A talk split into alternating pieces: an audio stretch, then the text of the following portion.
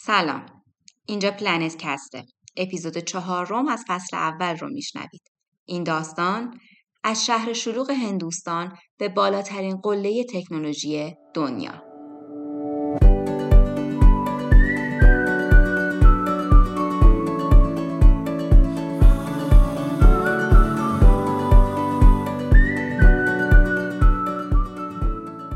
خورشید مثل زرده تخم مرغ محلی که به آرومی درون کره داغ سر می‌خوره به کنج آسمان چنای لغزید و هوای خاک گرفته به سرعت تیره شد. ساندار تازه از مدرسه برگشته بود و هوای داغ غروب قبار زمینهای خاکی شرق چنای رو روی عرق گرم کودکی ساندار خشکونده بود.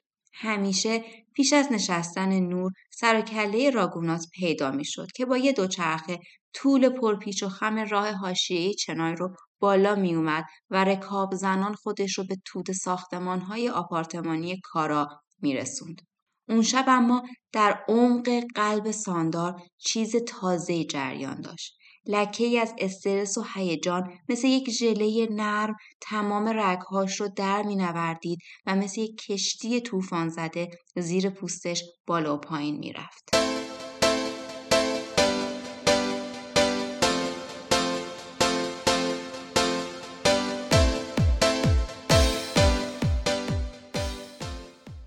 نور چراغ دوچرخه که پیدا شد قلبش شروع به بیقراری کرد و همونطور که نور به سمت ساختمون ها می اومد به سمت جاده دوید. دلش می‌خواست قبل از همه جعبه که پدرش با کش سیاه به بدنه دوچرخه بسته بود رو ببینه و اون رو قبل از رسیدن به خونه باز بکنه.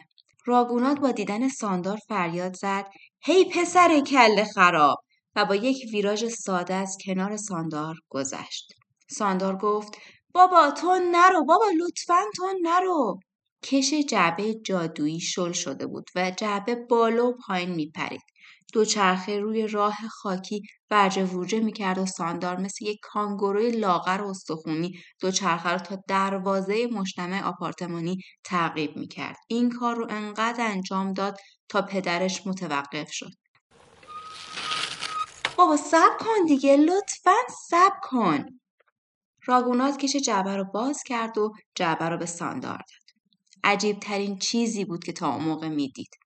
دوازده سال از عمرش گذشته بود و این دستگاه جادویی اولین تجربه برخورد ساندار با تکنولوژی بود. جعبه حاوی یک دستگاه تلفن سیمی بود که دکمه های رادیویی داشت. ساندار برای یک دقیقه به محتوای جعبه نگاه کرد و بعد از راگونات پرسید یعنی تلفنه راگونات گفت این تلفن پسرم. از امشب تلفن داریم ساندار که از تعجب دیدن یک دستگاه تلفن تقریبا از هوش رفته بود امروز مسئولیت رهبری قول جستجوی دنیا یعنی گوگل رو بر عهده داره. این داستان روایت زندگی مردیه که از شهر شلوغی در هندوستان به بالاترین قله تکنولوژی دنیا رسید.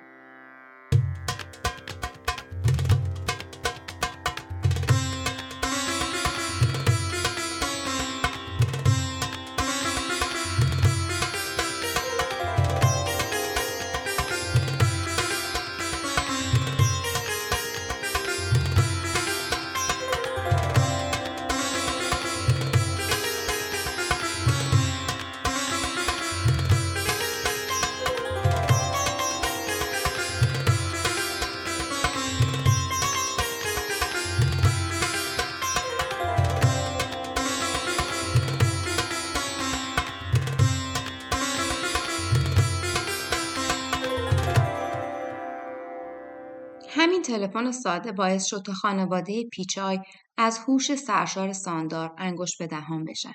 لاکشمی مادر ساندار که یک تون نویس اداره دولتی بود قبل از برداشتن گوشی اسم مخاطبش رو به ساندار می‌گفت و اون هم شماره رو از بر می‌خوند. همین ماجرای ساده باعث شده بود که هوش ساندار بین اهالی چنای و تامید به یک مثال رایج تبدیل بشه.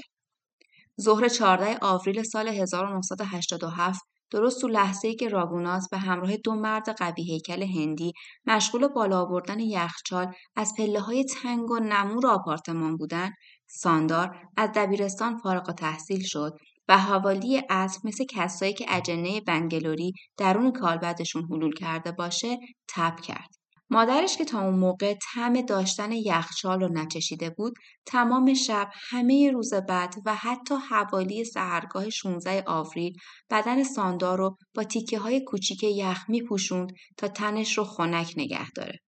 بعد از دو روز ساندار پیچای نابغه چنای با هزیون از خواب بلند شد و همونطور که در تاریکی آپارتمان تنگ 60 متریشون به سمت یخچال قدم برمی داشت نام آنجالی رو پشت سر هم بیان می کرد. اولین عشق پسرک هندی قلبش رو به یک تیک سنگ گداخته تبدیل کرده بود که وجودش رو عین تبی کشنده می سوزند.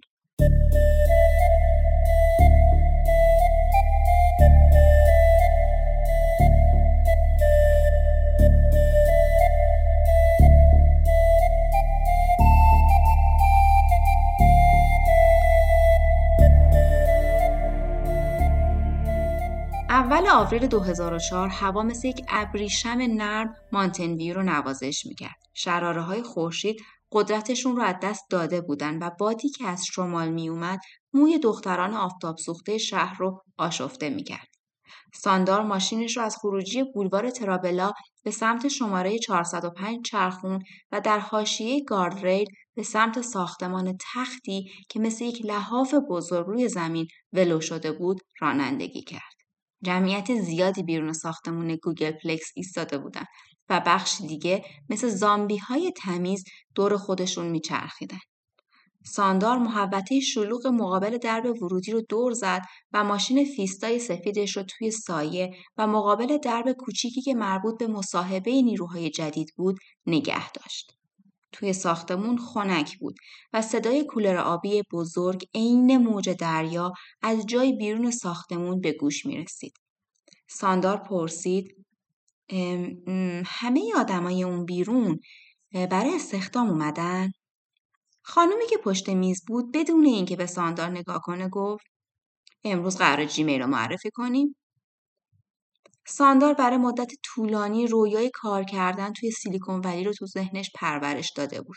با تک تک ثانیهاش بازی کرده بود و چنان به این لحظه عشق ورزیده بود که شنیدن کلمه جیمیل هیچ چراغ یا تو ذهنش روشن نکرد. فقط می‌خواست به اتاق مصاحبه بره از پاسخهاش برای طرحی که طی یک ماه براش زحمت کشیده بود و آماده کرده بود دفاع بکنه و بعد مثل کسی که سوئد رو فتح کرده از اتاق خارج بشه.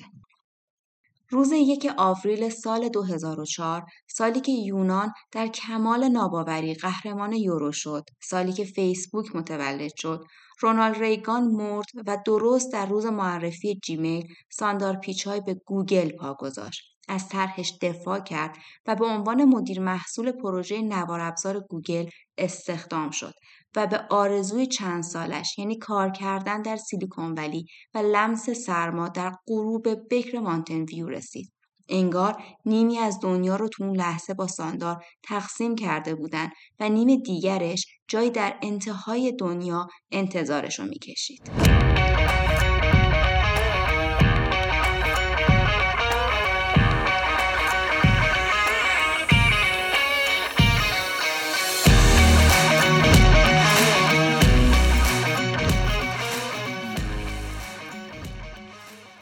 اریک اشمیت با ایده ساخت یک مرورگر اینترنتی شدیداً مخالف بود. به نظر اون این کار برای کمپانی جوان گوگل نه یک بلند پروازی بلکه یک سقوط همه جانبه به شمار می‌رفت. اعضای تیم همون کسایی بودند که روی پروژه نوار ابزار گوگل با ساندار همکاری می‌کردن. زمانی که مایکروسافت تصمیم گرفت موتور پیش‌فرض جستجو رو از گوگل به بینگ تغییر بده نوار ابزار گوگل مثل یک فرشته منجی اهالی مانتن ویو شد و تمام ایده های مایکروسافت رو نقش بر آب کرد.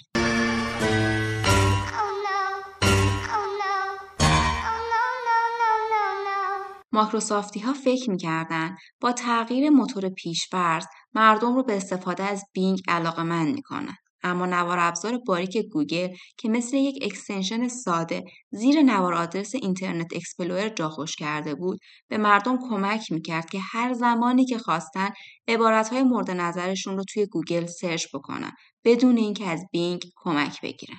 این راه حل ساده به ساندار این شهامت رو داده بود که برای نبرد با بزرگترین و پیرترین تکنولوژی زمانه یعنی اینترنت اکسپلورر وارد میدان بشه.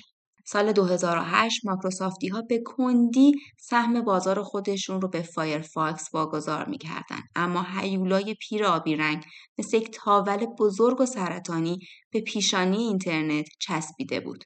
اما سپتامبر ماهی که اپل خودش رو برای یک رویداد دیوانه وار آماده می کرد ماونتن ویو غروب دلانگیز خودش رو با معرفی یک محصول جذاب نرم افزاری جشن گرفت.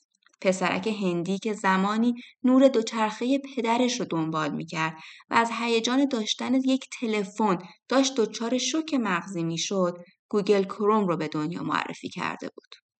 اون زمان کسی فکر نمی‌کرد این محصول ساده در کمتر از یک سال سهم اینترنت اکسپلورر رو به نصف کاهش بده و طی دو سال به مرورگر اول اینترنت بدل بشه.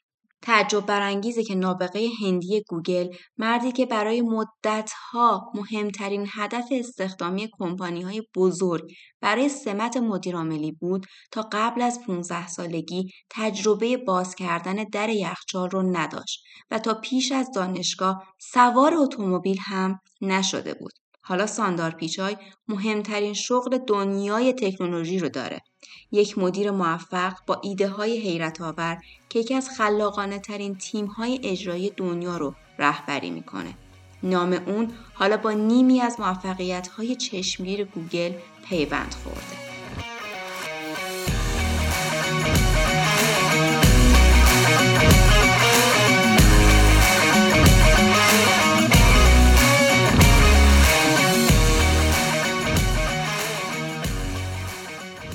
در پایان می‌خوام بهتون بگم که نویسنده متن این پادکست دوست و همکار خوبم محسا راهچمنیه و گوینده اون من مارد کوشکی هستم.